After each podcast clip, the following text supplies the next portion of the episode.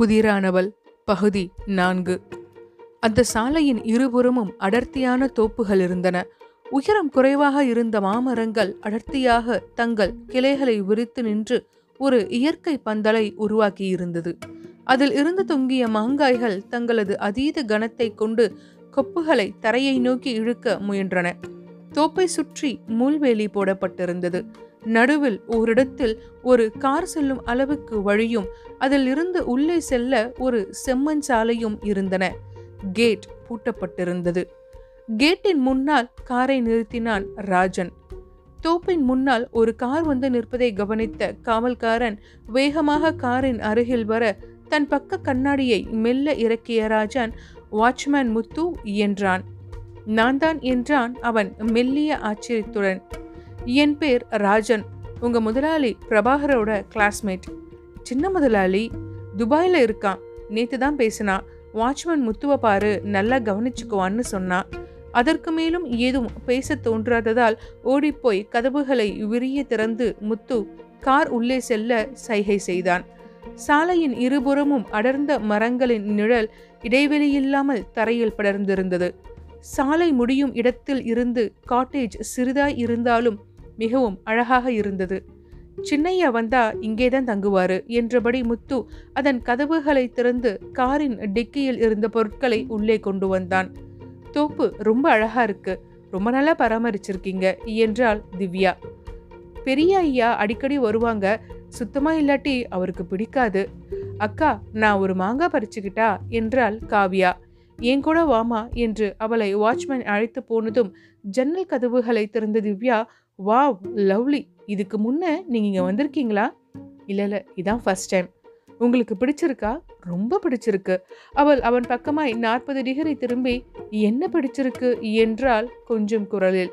வேண்டாமா நான் ஒன்று சொல்ல நீங்கள் வேற அர்த்தம் எடுத்துட்டு சண்டைக்கு வருவீங்க. அதற்குள் முத்துவுடன் உள்ளே வந்த காவ்யா அக்கா மாங்காய் இனிப்பா இருக்கு. நீ ஒன்று சாப்பிட்டு பார்க்குறியா எனக்கு வேண்டாம். அவர்கிட்ட கொடு. அவர்தான் ஆசையோடு பார்த்துட்டு இருந்தாரு.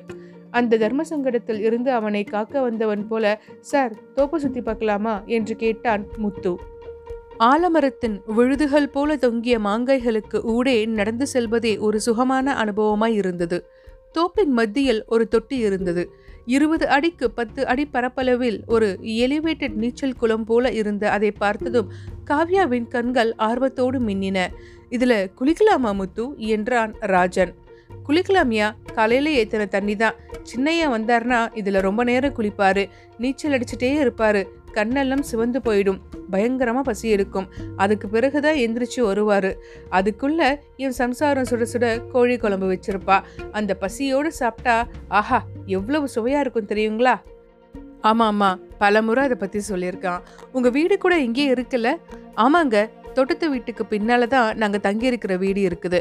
உங்களுக்கு கோழி சமையல் ரெடி பண்ண சொல்கிறீங்களா வேண்டாம் முத்து நாங்கள் லஞ்ச் கொண்டு வந்திருக்கோம்.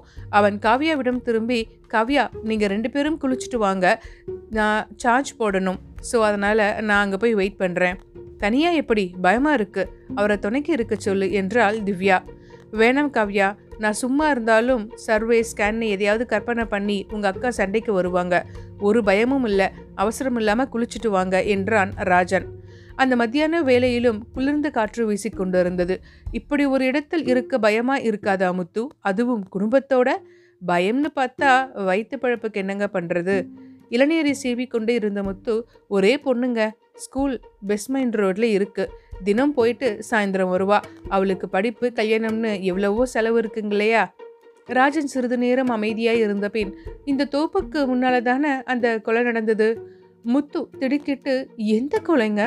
ஒரு பொண்ணை காரோட வச்சு எரிச்சு கொண்டாங்களே பிரபா சொன்னானே சின்னையா வர விஷயம் தெரிஞ்சு போச்சா?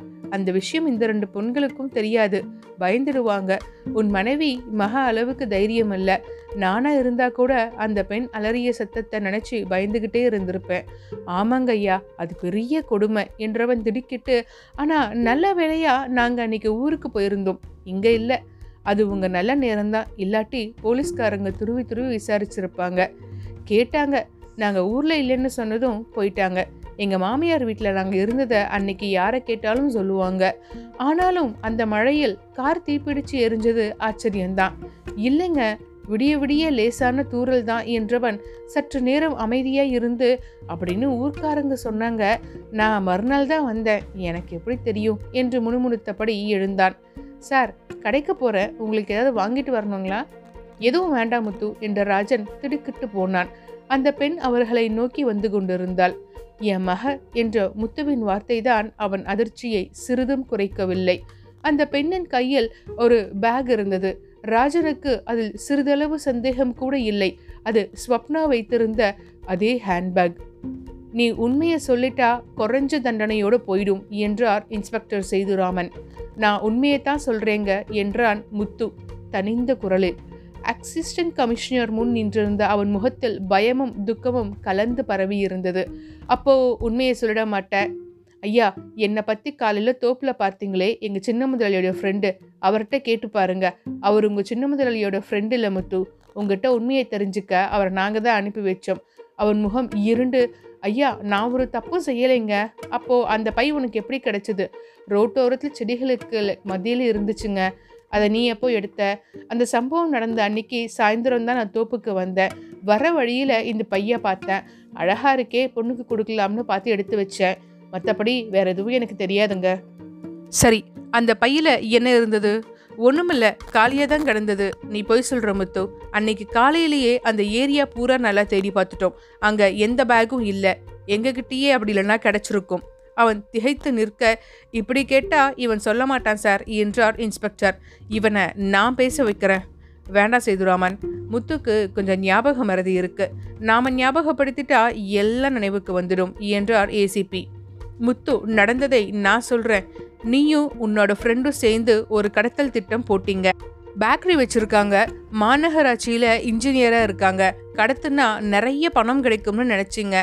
உன் ஃப்ரெண்ட் ஒரு மெக்கானிக் ஷாப்பில் நின்று இருந்த காரை திருடி வேற நம்பர் மாற்றி கொண்டு வந்தான். ஆனால் ஸ்வப்னாவை எப்படி காரில் ஏற்றுறது நீங்கள் கூப்பிட்டா அவளுக்கு சந்தேகம் வரும். கத்துவா பிரச்சனை வரும். மாட்டிப்பீங்க. சரின்னு உங்கள் மனைவியையும் மகளையும் கூட காரில் ஏற்றிக்கிட்டீங்க ஐயா என்றான் முத்து திகைத்து. இரு குறுக்க பேசாத. நடந்தது எல்லாமே சொல்லிடுறேன். காலையில் காரோட ஸ்வப்னா வீட்டுக்கு முன்னால் காத்திருந்தீங்க. அவள் புறப்பட்டதும் பின்னாலேயே போனீங்க. ஸ்வப்னா தன் ஸ்கூட்டரை ஒரு ஷாப்பிங் காம்ப்ளெக்ஸ் முன்னால் நிறுத்தி இறங்கியதும் உங்கள் மக பக்கத்தில் போகிறா நீங்கள் பேக்கரிக்காரங்க பொண்ணு தானே அம்மா உங்களை பார்க்கணும்னு கூப்பிடுறாங்கன்னு சொல்கிறா ஏதோ தெரிஞ்சவங்க போல இருக்குன்னு நம்பி அந்த பொண்ணு கார் பக்கத்தில் வர தயாராய் இருந்த மயக்க மருந்தை நுகர வச்சு கடத்திட்டீங்க. அதன் பிறகு அவங்க வீட்டோட நேரம் பேசினீங்க. அண்ணா நீங்க குறுக்க வந்ததால உங்க திட்டம் நிறைவேறாம போச்சு. என்ன செய்யறதுன்னு புரியாம உங்க தோப்பு வீட்டில் ரகசியமா அடைச்சி வைக்கலாம்னு கொண்டு போனீங்க. ஆனா மயக்கம் தெளிஞ்ச ஸ்வப்னா அலற ஆரம்பிச்சிட்டா. பயந்து போன உன் ஃப்ரெண்ட் அவள் வாய பொத்த மூச்சு திணறி அவள் இறந்து போயிட்டா. பயந்து போன நீங்க என்ன செய்யறதுன்னு தெரியாம காரோட அவ உடம்ப பெட்ரோல் ஊத்தி எரிச்சிட்டு உடனே ஊருக்கு போயிட்டீங்க. இது யாருக்கும் தெரியாம போயிடும்னு நீங்க நினைச்சீங்க. என்ன அந்த ஹேண்ட்பேக்குக்கு உங்கள் பொண்ணு ஆசைப்பட்டதால் இப்போ குடும்பத்தோட தூக்கில் தொங்க போகிறீங்க அவர் சற்று நிறுத்தி இப்போ நீ சொல்ல வேண்டியது ஒன்றே ஒன்று தான் உன் நண்பன் எங்கே இருக்கான்? முத்துவோட சேர்ந்து போலீஸ் ஸ்டேஷனே திகைத்து நிற்க சேதுராமன் எஸ்ஐ சாந்தாவை வர சொல்லுங்க என்ற அசிஸ்டன்ட் கமிஷனர் அவர் வந்ததும் ஏமா தோப்பில் இவங்க குடும்பத்துக்கு யார் காவல் இருக்கா? ரெண்டு பிசி நிற்கிறாங்க சார். வெல் நீங்கள் உடனே அங்கே போங்க. ஸ்வப்னா கொலைக்கு அவங்க தான் காரணம்னு தெரியுது. உண்மையை சொல்கிறாங்களான்னு பாருங்க. இல்லைனா உண்மையை சொல்ல வெய்யுங்க. ரத்த காயம் ஏதும் ஏற்படாமல் கவனமாக இருங்க. ஐயா வேணாம்யா என் குடும்பத்தை தொந்தரவு செய்யாதீங்க. அவங்களுக்கு ஒன்றும் தெரியாது. நடந்ததை நான் சொல்கிறேன் என்றான் முத்து. மலைச்சாமி திரும்பி பார்க்க வீடியோக்காரர் ரெடியாக இருக்காரா சார் என்றார் சேதுராமன். ஆ இப்போ சொல்லு. ஐயா நீங்கள் சொன்னது போல் யாரையோ கடத்தாலாம் நான் திட்டம் போடலை. எனக்கு என் ஃப்ரெண்டுன்னு யாரும் இல்லவும் இல்லை. நான் செய்த தப்பெல்லாம் இந்த பேகை பற்றின உண்மையை உங்ககிட்ட மறைச்சது தான் அவன் ஒரு நிமிஷம் நிறுத்தி முதல் ராத்திரி நாங்கள் ஊருக்கு போனது உண்மைதான் சார் மறுநாள் அதிகாலையில் தோப்பில் மோட்டார் போட்டுட்டு போயிடலாம்னு என்னோட டிவிஎஸ் ஃபிஃப்டியில் வந்துட்டு இருந்தேன் அப்போது ஒரு கார் என்ன முந்தி போச்சு. அந்த காருக்குள்ளேருந்து ஒரு பொண்ணோட அலறல் சத்தம் பெருசாக கேட்டுச்சு. அதிகாலை நேரமானாலும் நிறைய வாகனங்கள் போயிட்டு இருந்தது அந்த பெண்ணின் சத்தம் யாரோட கவனத்தையும் இழுத்துடக்கூடாதுன்னு நினச்சோ என்னவோ அவங்க எங்கள் தோப்பு இருக்கிற ரோட்டில் வளைஞ்சிட்டாங்க. அவன் நிறுத்த ம் மேலே சொல்லு என்றார் ஏசிபி நான் வண்டியோட ஹெட்லைட்டை ஆஃப் பண்ணிட்டு அவங்க பின்னாலேயே போனேன். திரும்பிய கொஞ்ச நேரத்திலேயே அந்த கார்ல இருந்து ஏதோ ஒரு பொருள் கீழே விழுந்தது. இருட்டில் அது என்னன்னு தெரியல. எனக்கு பயமாக இருந்துச்சு. அந்த கார் எங்கள் தோப்பை தாண்டிட்டா பேசாமல் வீட்டில் போய் இருந்துடலாம்னு தோணுச்சு. ஆனால் அந்த கார் எங்கள் தோப்புக்கு முன்னாலேயே நின்றுடுச்சு அந்த பெண்ணோட அலறல் சத்தம் கூட நின்று போச்சு. நான் வண்டியை கொஞ்சம் முன்னாலேயே நிறுத்திட்டேன். திரும்பி ஓடிடலாம்னு நினச்சேன். ஆனால் அந்த சத்தம் கேட்டு அவங்க துரத்திட்டு வந்துட்டா பைக்கை ஒரு மரத்துக்கு பின்னால் மறைச்சு வச்சுட்டு காத்திருந்தேன். அப்போது அந்த கார்ல இருந்து மூணு பேர் இறங்குனாங்க. முகம் தெரியல இருட்டில் ஏதோ நிழல் மாதிரி தெரிஞ்சது. அவங்களில் ஒருத்தன் டிக்கியை திறந்து ஒரு கேனை எடுத்தான். கொஞ்ச நேரத்தில் அந்த கார் தீப்பிடிச்சு எரிய ஆரம்பிச்சது. ஐயோ நான் பயந்து போயிருந்தேன். எனக்கு என்ன செய்யறதுனே தெரியல. அவங்க மூணு பேரும் என்னை கடந்து நடந்தபடி மெயின் ரோட்டுக்கு போன பிறகும் ரொம்ப நேரம் நான் அந்த இடத்தில் இருந்து வர பயந்தபடியே நின்னேன். பிறகு கொஞ்சம் வெளிச்சம் வந்த பிறகுதான் தைரியம் வந்தது. அந்த பொருள் விழுந்த இடத்துக்கு வந்தேன். அங்க ஹேண்ட்பேக் கிடந்தது. உள்ளே நிறைய பணம் நகையெல்லாம் இருக்கும்னு தோணுச்சு. இந்த பேக் விழுந்தது யாருக்கு தெரிய போகுதுன்னு நினைச்சு அந்த இடத்துல அவசரமா ஒரு குழி தோண்டி அதை மூடிட்டு அத்தை வீட்டுக்கு போயிட்டேன். அதை திரும்ப எப்போ எடுத்த? போலீஸ் விசாரணை முடிஞ்சு ஒரு வாரம் ஆனதும் இனி திரும்ப வரமாட்டீங்கன்னு நினச்சி தோண்டி எடுத்தேன் அதில் என்ன இருந்தது? ரெண்டாயிரம் ரூபா பணம் ஒரு டைரி ஒரு டேப் கொஞ்சம் பேப்பர் ரூபாயும் பேக்கையும் எடுத்துக்கிட்டு மற்றது எல்லாம் அதே இடத்துல மண்ணுக்குள்ளே மூடிட்டேன். பேக் அழகா இருந்ததால் பொண்ணுக்கிட்ட கொடுத்தேன். இந்த மாதிரி எவ்வளவோ பை இருக்கும். யாருக்கும் அடையாளம் தெரிய போகுதுன்னு நினச்சேன். போலீஸை குறவா மதிச்சு ரொம்ப பேர் இப்படி தான் மாட்டிக்கிறீங்க என்ற ஏசிபி யார் அந்த மூணு பேர்? நான் தான் சொன்னேனே சார். இருட்டில் அவங்க முகத்தை பார்க்க முடியல. மறுபடி மறைக்கிற நீ உண்மையை சொல்லாட்டி உன் மனைவி மகளுக்கும் தான் கஷ்டம். அவன் சிறிது நேரம் தரையை விரித்து பார்த்தபடி இருந்து சொல்றேன் என்றான். அங்குள்ள ஒருத்தன் முகத்தை நான் பார்த்தேன். கார் தீப்பத்தி இருந்தபோது அந்த வெளிச்சத்தில் அவனை பார்த்தேன்.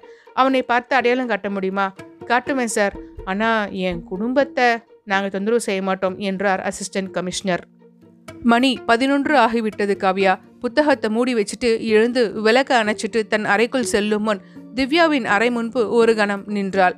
அறையில் விளக்கெறியவில்லை. இருந்தாலும் அவள் விசும்பல் சத்தம் இரவின் அமைதியில் தெளிவாக கேட்டது. காவியா உள்ளே நுழைந்து கட்டலின் அருகே சென்று அக்கா என்றாள். நீ இன்னும் தூங்க போலையா? படிச்சிட்டு இருந்தேன். நீ அழுகிறியா? திவ்யா திடுக்கிட்டு என்ன உளர்ற? நான் ஏன் அழணும்? நான் கேட்டேன் என்றாள் காவ்யா. அவள் அருகே கட்டலில் அமர்ந்து அவள் கூந்தலை உருடியபடி அக்கா கொஞ்ச நாளாவே உன் நடவடிக்கை ரொம்ப மாறியிருக்கு. எப்போதும் எந்த கவலையும் இல்லாமல் சிரிச்சிட்டு இருந்த பழைய திவ்யாவை காணோம். நீ ஏன் எதையாவது கற்பனை பண்ணிக்காத கவ்யா? இல்லக்கா அம்மா கூட என்கிட்ட கேட்டாங்க அவளுக்கு காலேஜில் ஏதாவது பிரச்சனையான்னு. எனக்கு ஒரு பிரச்சனையும் இல்லை. போய் தூங்கு. உனக்கு என்னதான் பிரச்சனை? உனக்கு தெரியும் அக்கா. அது எனக்கும் தெரியும். ஆனால் வெளியே சொல்ல மாட்டேன். அப்படியெல்லாம் ஒன்றும் இல்லை. சரி இன்னைக்கு பிக்னிக் போகலாம்னு புறப்பட்ட போது நீ எவ்வளோ சந்தோஷமாக இருந்த? அந்த தோப்பில் குளிக்கும் போது கூட மகிழ்ச்சி குறையலை. ஆனால் வீட்டுக்கு திரும்பும்போது நீ யார்ட்டையும் பேசல. அண்ணனும் நானும் எவ்வளவோ கேட்டோம் நீ பதில் சொல்லலை. சிறிது நேரம் அமைதியாக இருந்த திவ்யா ஒரு பெரும் மூச்சுடன் கவ்யா அவர் அங்கே பிக்னிக்காக நம்மளை கூட்டிட்டு போகலை. ஸ்வப்னா கொலை பற்றி துப்பு துளக்க போயிருக்காரு. நான் கூட முதல்ல நம்ம மேலே இருக்கிற பிரியத்தால தான் நம்மளை கூட்டிட்டு போயிருக்காருன்னு நினச்சேன். உன் பிரச்சனை என்னென்னு இப்போ புரியுதா? ஆனால் அந்த ஸ்வப்னா இப்போ உயிரோடு இல்லை. மரபணு டெஸ்ட் கூட பண்ணி அவள் இறந்தது உண்மைன்னு சொல்லிட்டாங்க. இன்னும் செத்தவ மேலே உனக்கு ஏன் இந்த பொறாம? அடிபட்டது போல் நிமிர்ந்த திவ்யா என்னடி? என்ன போயே? பழகிய பெண்ணோட மரணம் அவரை பாதிச்சிருக்கு. ஆனால் அவங்க ரெண்டு பேரும் விரும்பி இருக்காங்க. அவளை மறக்க முடியாமல் அண்ணன் கஷ்டப்படுவார்னு நீயா கற்பனை பண்ணிட்டு நீயும் உன்னை வருத்திக்கிட்டு மற்றவங்களையும் சிரமப்படுத்துகிற திவ்யா அமைதியாக இருந்தா. அக்கா இதுக்கு ஒரே தீர்வு தான். அண்ணன்ட்ட போய் தைரியமா உன் அன்பை பத்தி சொல்லிடு. உனக்கு தயக்கமா இருந்தா நான் சொல்றேன்.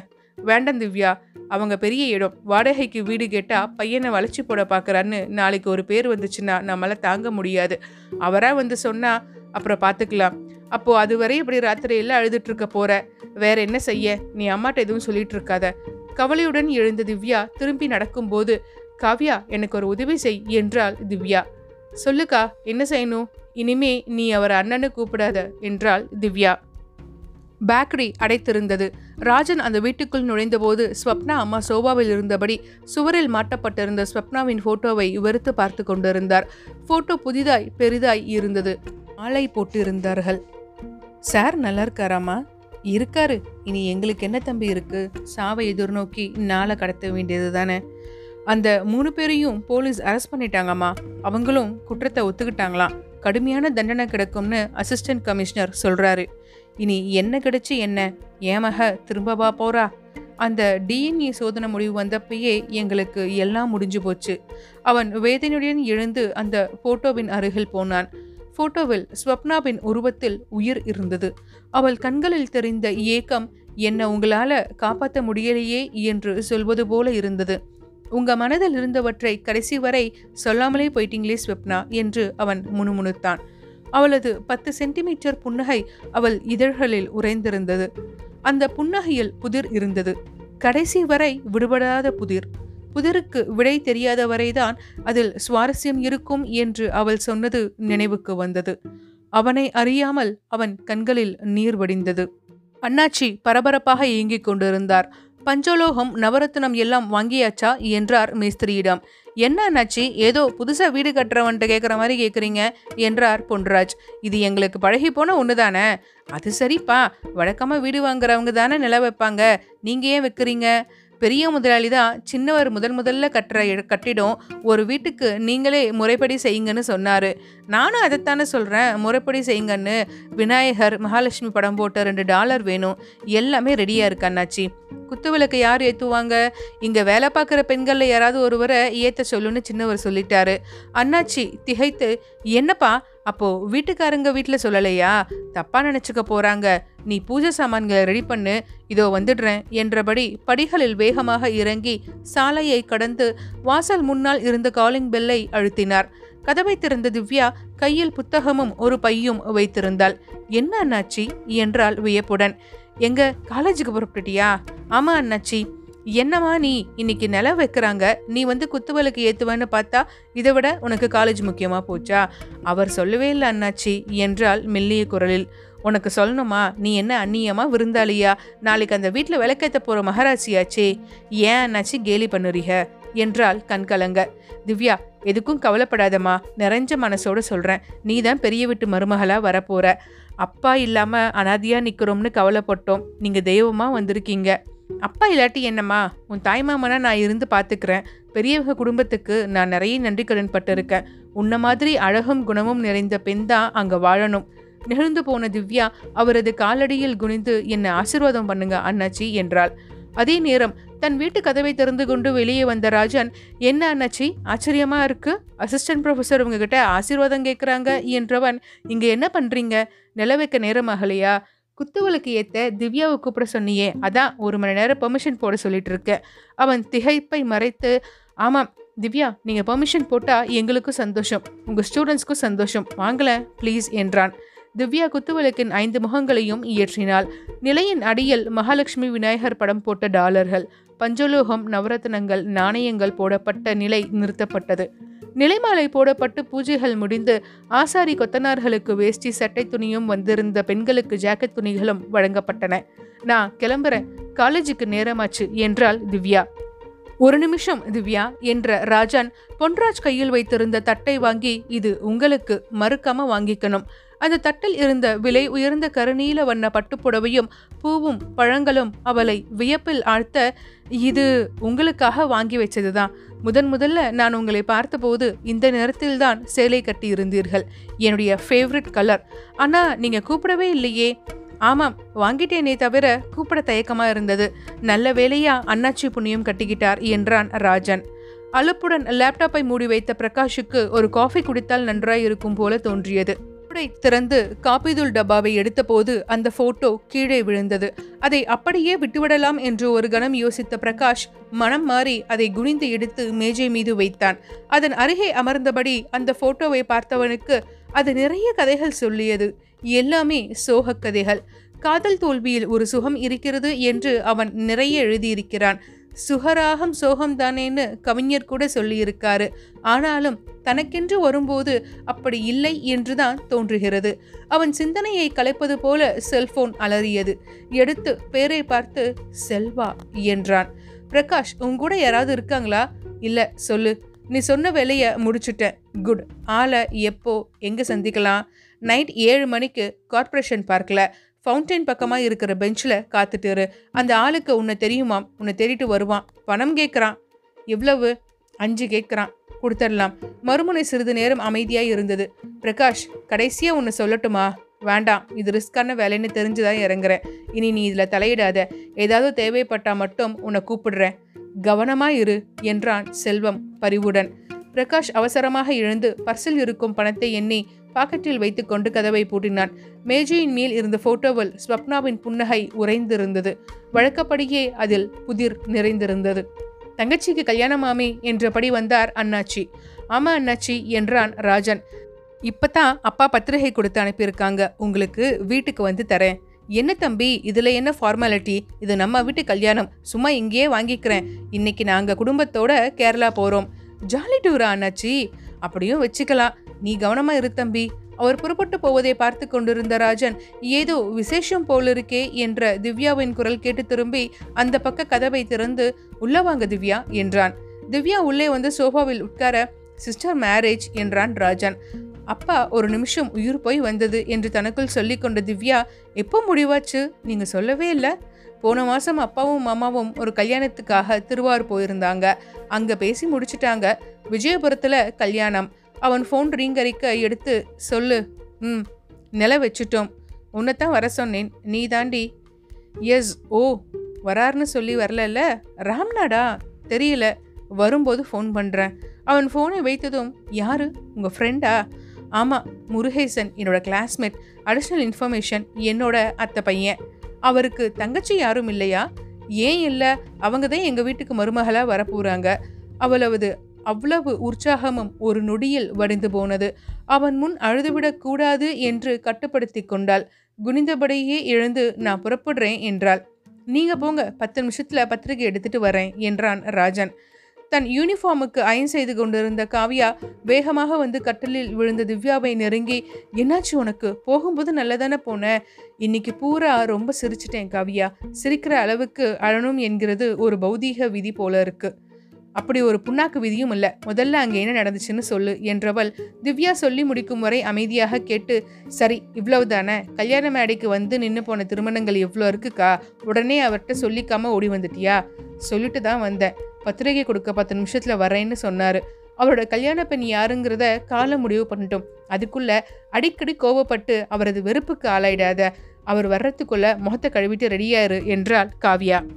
மத்திய கலவை இயந்திரத்தின் பின்களில் குவிக்கப்பட்டிருந்த வெவ்வேறு அளவிலான ஜல்லிக்கற்கள் அனுமதிக்கப்பட்ட அளவுகளில் கன்வேயர் பெல்ட்டில் இறங்கி ஜல்லிக்கட்டு ட்ரம்மில் ஏறி சூடாகின. அதே நேரத்தில் தார் தொட்டியில் இருந்து வெளிவந்த சூடாக்கப்பட்ட தார் அதில் ஊற்றப்பட்டு கலக்கப்பட்டது. ஒட்டகம் போல வாயை திறந்து அந்த கலவையை அடியில் நின்றிருந்த டிம்பர் லாரி மடியில் துப்பியது இயந்திரம். நிறுத்து என்றார் சபாபதி. என்ன சார்? என்றார் ஆபரேட்டர். ஏன் நிறுத்திட்டீங்க? என்றான் ராஜன்.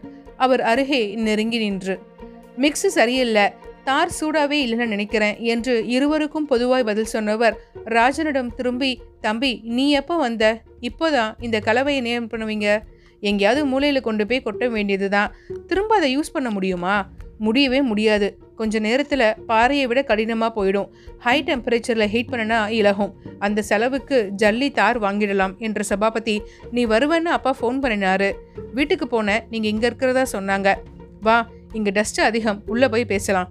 அந்த அறை சிறிதாய் அழகாய் இருந்தது. இதமான சீதோஷ்ணம் இருந்தது. சுசீலாவுக்கா கல்யாணம்? மதுரைக்கு அப்பா கூட போனபோது மீனாட்சி காலேஜ் ஹாஸ்டலில் பார்த்துருக்கேன் தம்பி. என்ன பண்ணுறான் ஜெய் பிகாம் பண்ணுறான் ஆடிட்டர் ஆகணுங்கிறது அவனோட ஆசை. ஆமாம் ஆமாம் நமக்கும் ஒரு ஆடிட்டர் வேணும் இல்லையா? அவனை சின்ன வயசில் சோழவந்தான் விவேகானந்தவில் பார்த்தது என்றவர் உன் கட்டடம் எந்த அளவில் இருக்குது நேற்று தான் நிலை வைத்தோம் சீக்கிரம் முடிச்சிடலாம். என்ற ராஜன் உங்கள் ப்ராஜெக்ட் என்னாச்சு? என்ன ஆகும் என்ற சலிப்புடன் அந்த கட்டடம் இடிஞ்சது இல்லையா அதுக்கு பக்கத்துல தான் ப்ராஜெக்ட் சுத்தி நடந்த எல்லா வேலைகளையும் நிறுத்திட்டாங்க. விசாரணை கமிஷன் எப்போ முடிவு சொல்லி எங்களை எப்போ அனுமதிக்க போறாங்களோ தெரியல. பணம் கொடுத்தவங்க இந்த ஏரியா வேணாம் வேற எங்கேயாவது கட்டித்தாங்கன்னு சொல்றாங்க. ஒரு ஆள் செய்த தப்பால எல்லாருக்கும் நஷ்டம். சென்னையில் அது பெரிய கம்பெனியாச்சே. உண்மைதான். குவாலிட்டியாக வேலை செய்யாட்டி அப்படி பேர் வாங்கியிருக்க முடியாது. அப்புறம் ஏன் இந்த ஃபெயிலியர் ஐஐடியிலேருந்து ஒரு டீம் வந்து பார்த்தாங்க. ஒரு பர்டிகுலர் போர்ஷனில் பில்டிங் வீக்காக இருந்திருக்கு. சப்கான்ட்ராக்ட் பில்டிங் மெட்டீரியல்ஸ் பயன்படுத்தி இருக்கலாம். கேர்லெஸ் எக்ஸிக்யூஷன் காரணமாக இருக்கலாம். ரிப்போர்ட் வந்தால் தெரியும் இல்லையா? தெரிஞ்சு மட்டும் என்னாக போகுது? இதில் பெரிய கை இருக்கு ராஜன். அந்த கம்பெனி தானே? நான் லோக்கலில் சொல்கிறேன் யார் அது? என்றான் ராஜன். உனக்கு எதுக்கு அது? போய் கல்யாண வேலையை கவனி. அது யாருன்னு சொல்லுங்களேன் என்றான் ராஜன் ஆவலுடன். அவர் முகத்தில் இருந்த சிரிப்பு மறைந்தது. சீரியஸ்னஸ் புரியாமல் பேசாத. அந்த விபத்தில் எத்தனை உயிர் போயிருக்கு? ஊடகங்களில் எவ்வளவு எழுதினாங்க? ஒன்றுலையாவது அவர் பேர் வந்ததா? தெரிஞ்சுக்க. அவ்வளவு பவர்ஃபுல் நான் கார்ப்பரேட்டில் இருக்கிறதால நான் தான் சொன்னேன்னு தெரிஞ்சால் என் பிழைப்பு போச்சு. நான் யார்ட்டையும் சொல்ல மாட்டேன். ப்ளீஸ் சரி சொல்கிறேன் ஆனால் ராஜன் மேட்டர் லீக் ஆனால் நம்ம ரெண்டு பேருக்குமே கஷ்டம் என்றார் சபாபதி. புதிரானவள் பகுதி நான்கு நிறைவடைந்தது.